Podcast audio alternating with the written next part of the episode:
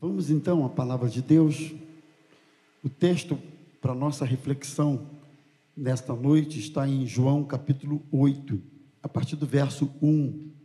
Evangelho de João, capítulo 8, a partir do verso 1.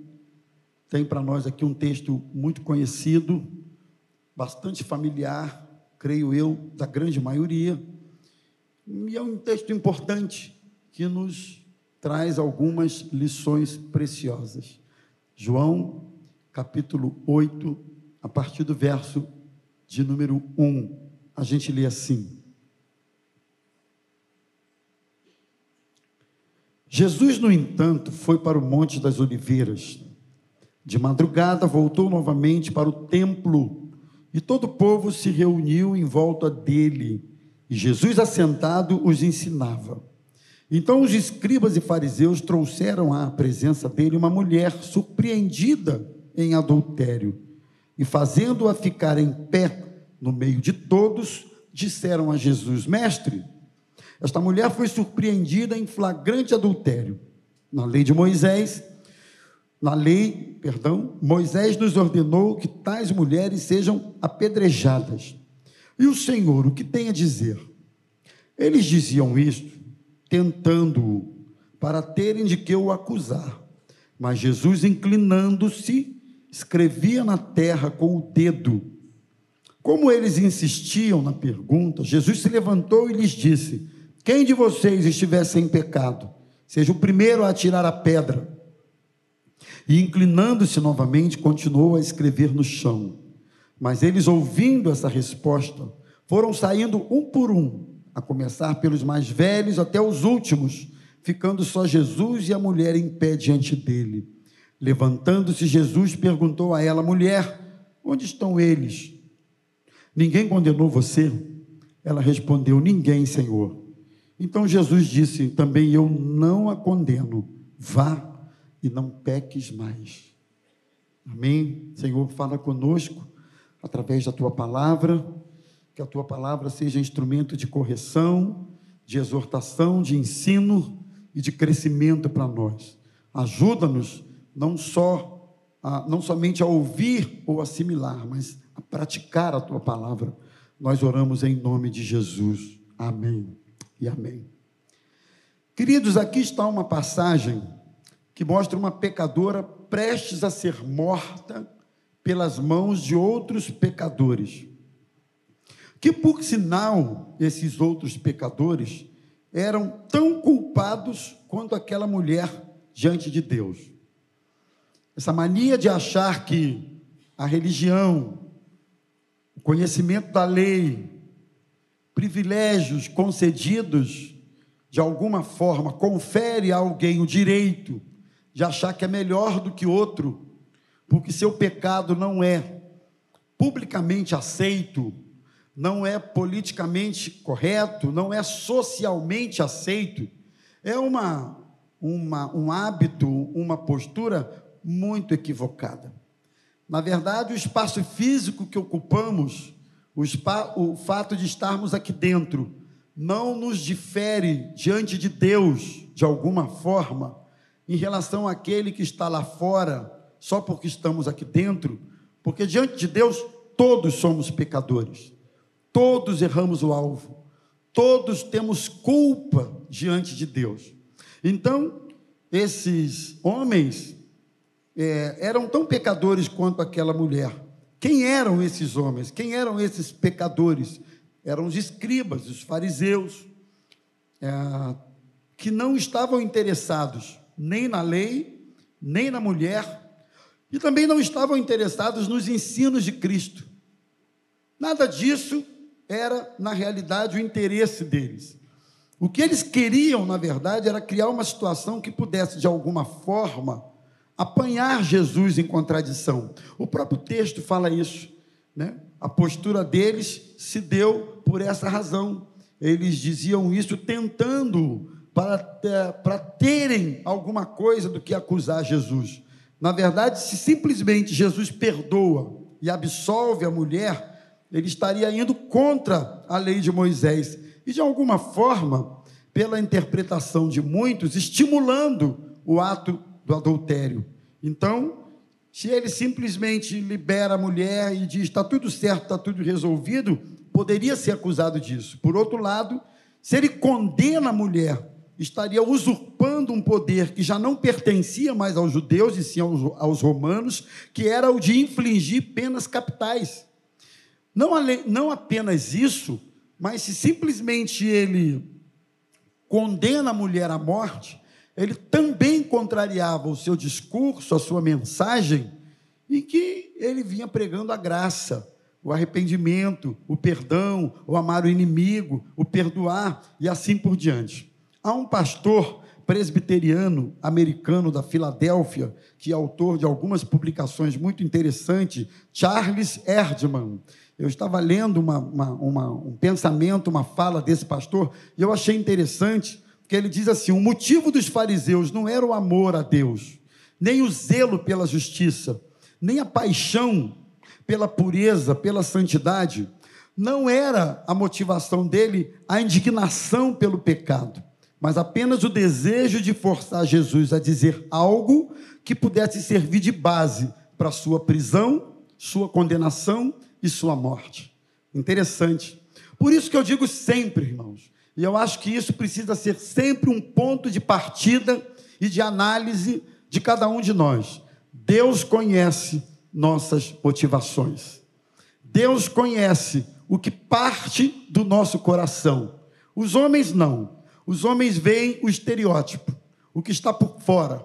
Os homens veem né, o que é aparente, mas Deus vê o que está lá dentro. É o que a gente aprende lá na, na escolha de Davi, quando Samuel foi na casa de Jessé. Vocês conhecem bem a história.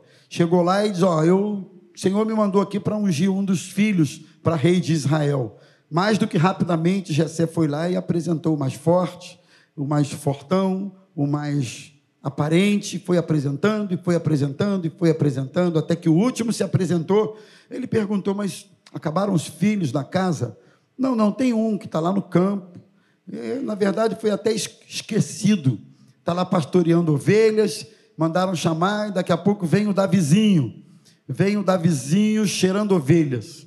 Né? Eu digo Davizinho porque sua, sua feição, sua aparência física não era imponente não é? E aí chega aquele rapaz, aquele menino, aquele jovem, e o Espírito do Senhor falou para Samuel: Esse aí é o rei de Israel, pode ungir. Por quê? Porque o Senhor não vê como vê o homem. O homem vê o estereótipo, a força. O homem vê isso, mas Deus vê o coração. Davi era o menos provável, Davi era o menos apresentável, era o menos indicado. Se isso fosse analisado pelos critérios humanos. Mas que bom, pastor, que Deus não entra nos critérios humanos, Ele é soberano, Ele é Senhor, Ele é conhecedor de dimensões secretíssimas do nosso ser. Por isso, a uns Ele abençoa e a outros nada acontece. Embora a gente pense, mas por que, que nada aconteceu com Fulano, enquanto que outro, eh, Deus abençoa? Porque Ele conhece o coração. Certamente a diferença da bênção e da maldição na vida de alguns passa por esse elemento. Deus conhece os nossos corações. Portanto, eles não estavam interessados nela, na figura da mulher. Ou seja, eles usavam a autoridade para condenar e não para restaurar, não se importavam com a mulher, não se importavam com a família dela, quem sabe tentar uma mediação, uma restauração ah, junto ao marido dela. Nós não temos informações maiores sobre a identidade daquela mulher. Me parece que o texto, a narrativa do texto, não se preocupa tanto com esse fator, a identidade dela, nem mesmo o nome dela. Eu andei procurando em alguns comentários bíblicos o nome da mulher, mas o que eu encontrei foram apenas de especulações. Alguns é, sugerem ser Maria Madalena. Apareceu um outro nome que tem uma referência na Bíblia que poderia ser uma tal de Susana. Né? Mas tudo especulação.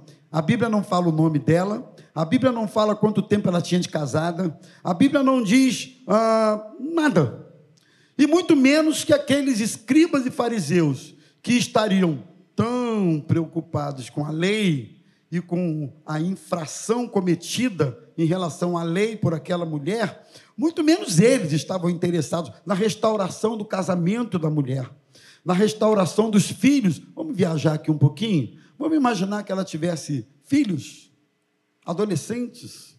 Imagina. Nós não sabemos muito. O que sabemos da história é o ato em si. Na verdade, a história da mulher adúltera foca em dois pontos, basicamente. O primeiro é o ato em si cometido, cuja dinâmica dele, o que a gente sabe é que ela foi surpreendida. Ou seja, como é que é uma, uma surpresa de um ato de adultério? Alguém chegou e pegou a mulher adulterando, pegou a mulher com outro homem, e ela foi surpreendida. Né? É o que sabemos. Ela, ela foi apanhada de surpresa. Então, não temos muitas informações acerca disso aí. Uma vez que pegaram essa mulher e a surpreenderam no ato do adultério, então levaram-na à sinagoga onde estava Jesus discursando, e alguém se levantou e disse: Senhor, pegamos essa mulher no flagrante adultério. A lei prevê tal pena. O Senhor, pois, o que tem a dizer a respeito dela? Uma coisa interessante que há um tribunal instalado dentro de nós, que eu chamo, gente, de tribunal da consciência. O tribunal da consciência é suficientemente grande para nos absolver ou nos condenar.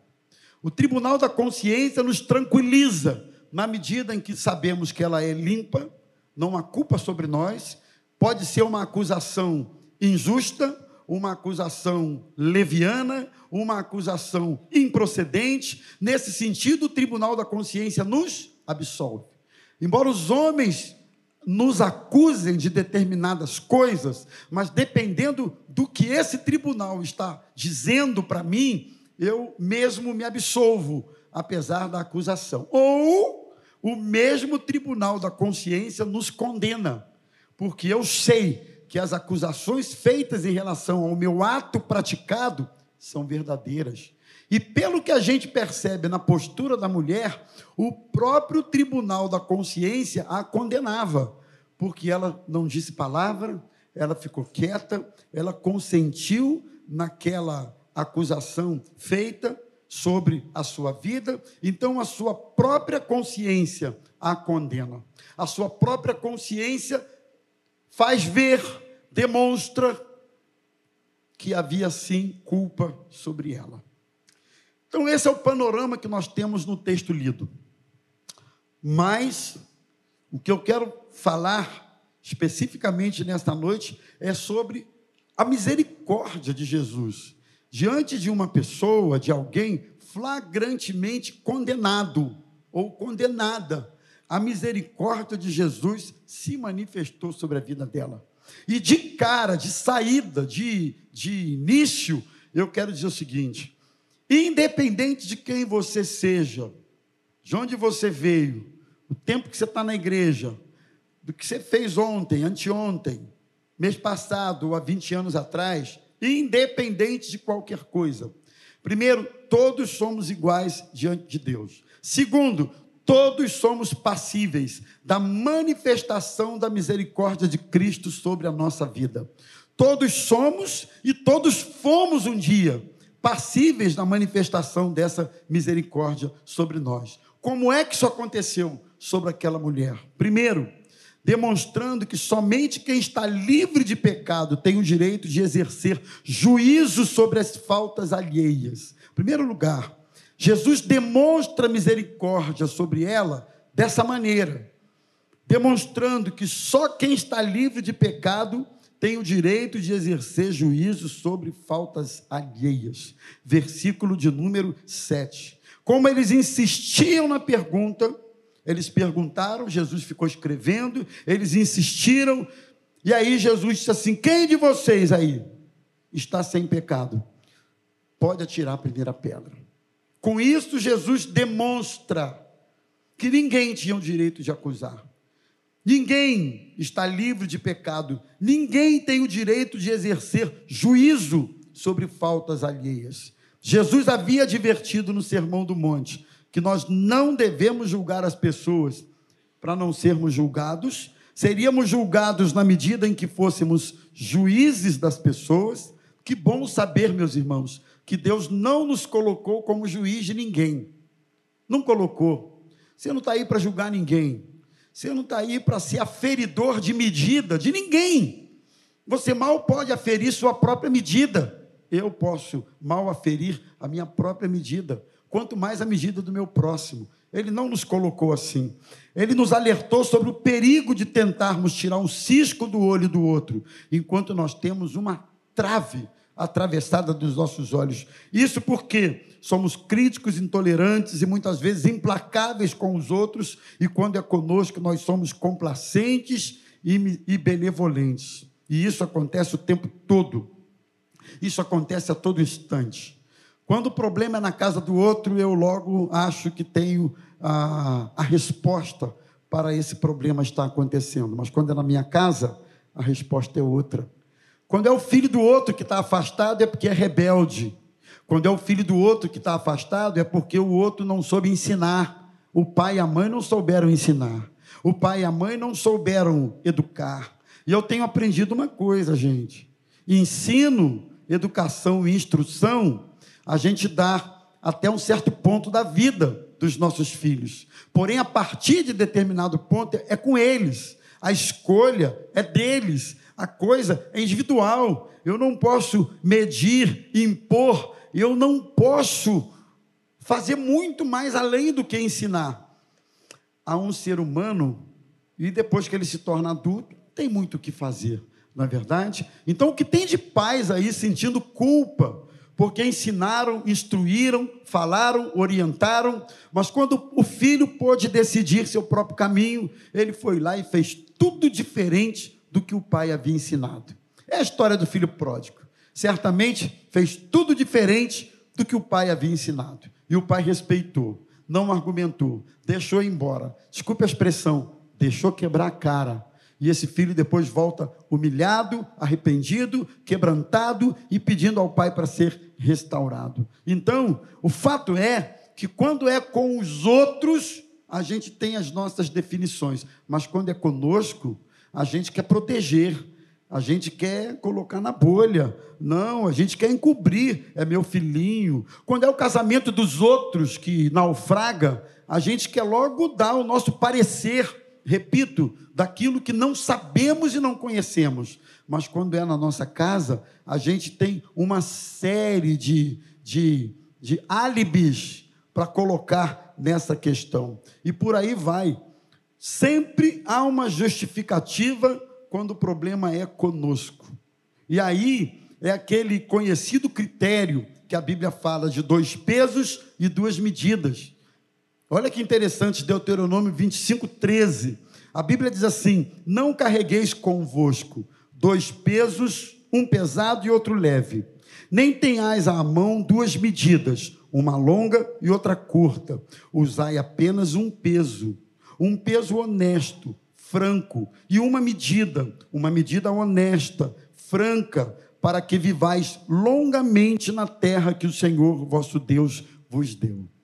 Dois pesos e duas medidas. Eu coloco cada um peso e cada uma medida de acordo com a minha conveniência, de acordo com o meu interesse, de acordo com o que me favorece.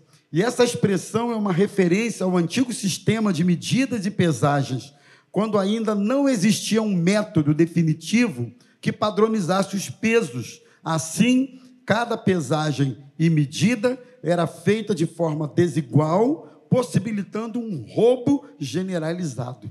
Resumindo, indica um ato injusto e desonesto que é feito de forma parcial. Normalmente está relacionado com situações similares que são tratadas de forma completamente diferente e à mercê da vontade das pessoas que executam.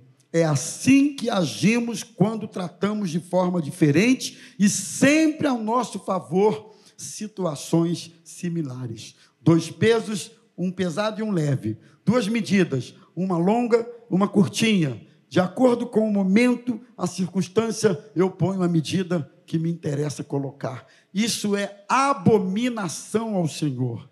Princípio de isonomia diante de Deus. Todos somos iguais. Ninguém tem o direito de pôr o dedo no nariz de ninguém para acusar de coisa alguma. Ele é o justo juiz. Amém, meus irmãos? Ele é o justo juiz. Então Jesus demonstra que só quem está livre de pecado tem o direito de exercer juízo. Como ninguém está livre de pecado, ninguém tem o direito de exercer juízo. Segundo, a misericórdia de Jesus sobre a mulher se manifesta na medida em que ele rasga o véu e mostra que ali ninguém tinha moral para acusá-la, porque todos eram pecadores. Verso 9. Ninguém tinha moral para acusar aquela mulher, não. Ouvindo a resposta, foram saindo um por um, a começar pelos mais velhos até o último, até que Jesus ficou sozinho com a mulher. Por que é que foram saindo todos, desde os maiores até o menor? Porque sabiam que tinham pecado, sabiam que tinham culpa no cartório e diante de Deus. Eles sabiam. E é interessante aqui observar. Vamos viajar um pouquinho no texto? Vamos? Vamos viajar um pouquinho no texto? É interessante observar que quando Jesus disse assim: Quem aí está sem pecado, atire a primeira pedra, e ficou escrevendo, irmãos, que bom que você não é Jesus, que bom que eu não sou Jesus. Porque talvez se fôssemos lá na frente daquela cambada toda, Jesus diria assim, ou você ou eu diria assim, não só quem aí não tem pecado, mas Jesus poderia muito bem dizer assim: ei, você que está atrás aí, que está querendo acusar a mulher. Eu conheço você, rapaz. Conheço tua vida. Conheço que você é um 71, trai a mulher, sem vergonha, safado, muquirano, cachorro. Conheço você. Jesus poderia dizer para o outro lá da ponta da esquerda: Você aí, eu conheço o seu pensamento, conheço sua mente, conheço os intentos do seu coração. Ele não podia dizer só, ele não precisava dizer só, quem aí não tem pecado. Ele não apenas sabia que todos tinham pecado, como sabia quais eram os pecados de cada um, desde os mais eventualmente expostos aos mais eventualmente secretos. Jesus conhecia os pecados de cada um.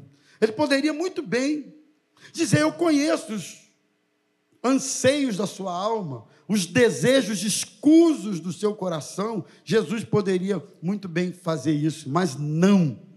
Quando ele diz assim: quem aí não tem pecado, atire a primeira pedra, de novo, ele deixa para o tribunal da consciência falar a cada um, porque esse tribunal é um instrumento de Deus colocado em nós, por intermédio do qual nós podemos saber o certo e o errado, até mesmo diante de Deus. Então, ele deixa para o tribunal da consciência. Na verdade, o texto não diz o que Jesus escreveu, mas a palavra grega para sem pecado, anamartetos, significa não apenas sem pecado. Olha que interessante eu descobri. Essa palavra, quem aí não tem pecado, na verdade, ela significa assim: quem aí não tem desejo pecaminoso? Não é só o pecado em si consumado, mas é o desejo, é o pecado latente, é o pecado no processo de consumação, como diz, como diz Tiago, é o pecado já na sua fase embrionária crescente, que vai nascer, que já se manifesta pelos desejos. Então a palavra aí para sem pecado é, na verdade, sem desejo. O que Jesus estava perguntando para eles é: quem de vocês não tem esse desejo? esse ou outro qualquer, atire a primeira pedra. Então Jesus estava dizendo com isso que todos tinham desejos impublicáveis diante dos homens naquele momento. Hein? Não era só prática pecaminosa, todos tinham desejos impublicáveis.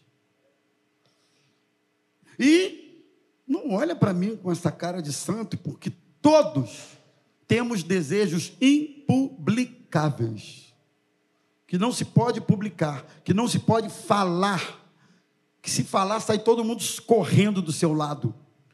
Esse é você, esse sou eu, esses somos nós. Todos temos desejos assim. Por isso, ninguém pode exercer juízo sobre ninguém. Porque, na verdade, você pode não fazer, mas o desejo está ali.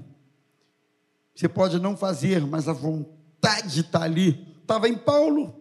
Paulo disse: o bem que eu quero fazer, eu não consigo fazer. Muitas vezes, o mal que eu não quero, eu acabo fazendo. Maldito homem que sou. Paulo conhecia bem a si mesmo, conhecia bem sua miséria, conhecia bem sua condição, conhecia bem o jeito Paulo de ser, assim como eu conheço, como Luiz conhece o dele, Claudinha, Zazá, Pastor Marcelo, põe teu nome aí, você conhece teu jeito de ser, o jeito Rômulo de ser, o jeito Vida de ser, o jeito Bruno de ser, o jeito Maurício de ser. Maurício está em outra estratosfera. Está em outro nível, outro patamar.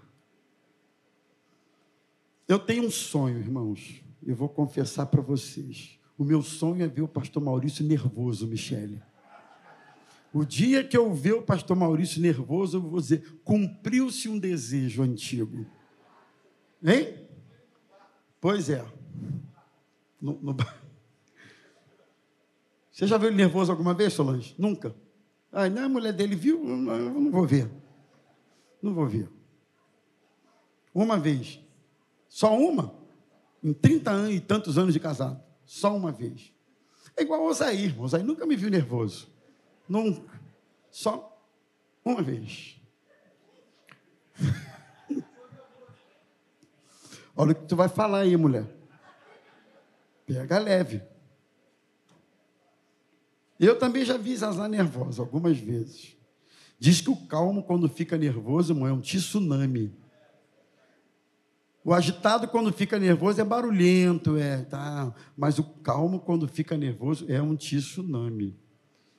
E eu já vi um vulcão chamado Zazá entrar em erupção. Poucas vezes, mas já vi. Por que eu estou falando isso? Eu já até. Então, é porque a gente tem coisas impublicáveis, impronunciáveis e até inimagináveis. Não adianta você ficar dando asas à imaginação do que, que o pastor está falando, ele não te interessa, o problema é meu. Cuida de tu, da tua mente. O que será que o pastor está pensando? Problema é meu e o teu é teu. E o que eu estou dizendo é que cada um tem o seu, cada um, e Deus sabe. Mas ele deixa para o tribunal da consciência, ele não expõe. Que bom que ele não expõe. E que bom que esse tribunal da consciência ainda é sensível e pode responder aos toques de Deus e da Sua palavra sobre a nossa vida. Que bom. Então, é isso. Jesus tocou no nervo exposto da ferida. Ele tocou. O pecado deles era pior do que o da mulher. Ela estava exposta e envergonhada diante de todos e sem coragem para levantar o rosto. Mas eles nutriam, olha o pecado deles: indiferença em relação à mulher, inveja e ódio em relação a Jesus, a ponto de articularem aquilo tudo para matar o próprio Senhor Jesus. Inveja e ódio também é pecado, não é? Só que não tem um termômetro para medir inveja. O dia que alguém inventar um, vai ganhar dinheiro. Ah, vai. Um invejômetro. Vamos chamar esse troço de invejômetro. Não tem invejômetro, mas a inveja existe. Terceiro lugar, a misericórdia de Jesus se manifesta. Jesus demonstra misericórdia na medida em que ele não esmaga a cana quebrada. Que coisa linda, versos 10, 11. Onde estão os teus acusadores, mulher? Hein? Ele nem reforçou. Existe uma linguagem na psicologia que é o, é o reforçamento, o condicionamento. Ele nem fez um reforçamento de culpa sobre aquela mulher dizendo: É, mulher, tu aí botou uma galhada no teu marido mesmo. Olha, você não é mole, não, garota. Ele poderia ter dado uma outra espizinhada nela, mais uma humilhadinha, para depois mandar ela embora. Mas o que, que adianta acabar de amassar uma cana que já está quebrada, que já está moída. Já viu a cana na moenda? É uma delícia, né? Eu me lembro aqui em Campo Grande, uma época, cantina, irmão. Essa cantina aqui já foi raiz, viu? Agora está muito Nutelinha essa cantina, mas já foi uma cantina raiz. Lembra, Luiz? Era máquina de moer cana, era caldo de cana com pastel. Irmão, tinha uma moenda de cana aqui que parecia um trator. O troço fazia um barulho lá na, na esquina do pecado. Era uma, mas saía aquela cana e depois dava uma outra dobra no bagaço, saía mais um caldo, dava uma terceira dobra e, e tal, e um gritando de cá, e um pastel voando. Isso era cantina raiz. Cantina, naquele tempo, no pré, era raiz. Quem se lembra disso aqui? Que eu não estou doido, não, estou falando a verdade. Lembra, Rodrigo, Michele? Era cantina, cana. Moía cana mas quando você pensava que a cana já tinha dado tudo que tinha dado, que tinha para dar, o abençoado dava uma outra dobra, enfiava o bagaço da cana naquele troço e saía já não é nada, mas cantina de igreja é assim, irmão. O cara enfia o bagaço quando não tem mais nada e vai botando. E aí você sobra só aquela coisa lá da cana, aquele resto, naquele filamento, sei lá como é que é o nome daquilo, aquela cana toda esbagaçada, bagaço mesmo. Eu acho que a mulher já estava na terceira ou quarta moída. Eu não sei se ela estava traindo o marido pela primeira vez, não sei se era hábito, mas eu acho que o casamento dela não devia estar tá bom, não. Porque mulher para trair o marido, o casamento não deve estar tá muito bom, não. Vamos viajar aqui no texto? Né? Homem, às vezes, trai com um casamento bom. Ainda diz para a esposa, eu te amo. Tem uns cachorros aí que faz uma cena que só Cristo na causa. Mas tem uma situação fora. E o casamento, às vezes, está bom, mas ele é, é cachorro meu. Mas a mulher é mais, mais, como é que eu vou dizer a expressão? É, é, é mais pela preservação da família, pela preservação da casa. Isso é do instinto da mulher, né? Então, fato é que aquela mulher é uma cana quebrada. E Jesus não acaba de esmagar uma cana quebrada. Ele valoriza a lei, expõe a gravidade do pecado, mas ama e perdoa o pecador para restaurá-lo. E eu creio que nesta noite, a restauração de Deus para a sua vida, para a minha vida, para a sua história, para o seu casamento, para o teu coração, não sei para que área da vida, mas a restauração de Deus para você, de coisas que foram perdidas ao longo da vida, que você foi deixando escapar pelos dedos, esvaindo aqui, e hoje você olha para trás e diz: Meu Deus, como é que eu pude perder isso? Às vezes, um ato impensado, um ato mal. Né? Quando você vê, foi lá e fez. E depois você foi ver o tamanho da bobagem que você foi fazer. A restauração de Deus para a sua vida aqui nesta noite, porque Ele não acaba de quebrar a cana esmagada. Ele é o Senhor que restaura. Então ele ensina àquela mulher três verdades. Uma, a importância da lei. Uma, a malignidade do pecado. Três, o seu amor, que o seu amor por nós é infinito. Ele não veio para condenar, mas para salvar. Não condenou a mulher, mas lhe advertiu que fosse, mas não permanecesse mais naquela vida. Isso é lindo. O perdão não é salvo-conduto para permanecer no pecado. Isso é importante, uma frase que eu anotei. Perdão não é salvo-conduto para que ninguém permaneça no pecado. Perdão é uma nova chance que ele nos dá, porque ele é um Deus de mais uma chance sempre. E por último, ele restaura a dignidade da mulher. Somente Jesus tinha autoridade moral para condenar aquela mulher, mas escolheu dar a ela a oportunidade de se arrepender. Não diminuiu a gravidade do que ela fez, não tratou o pecado com leviandade, não mandou a mulher para casa como se não tivesse acontecido nada, mas deu a ela uma chance de recomeçar. Esse é o verdadeiro arrependimento. É aquele que vem acompanhado de do que a Bíblia chama de frutos dignos de arrependimento. Frutos. Quem se arrepende demonstra frutos. O arrependimento é muito mais do que um simples sentimento, mas é a firme atitude de abandonar o erro, é a decisão de mudar a vida realmente. Então a mulher saiu da presença de Jesus com uma oportunidade nova, dada pelo próprio Deus, de recomeçar a vida dela.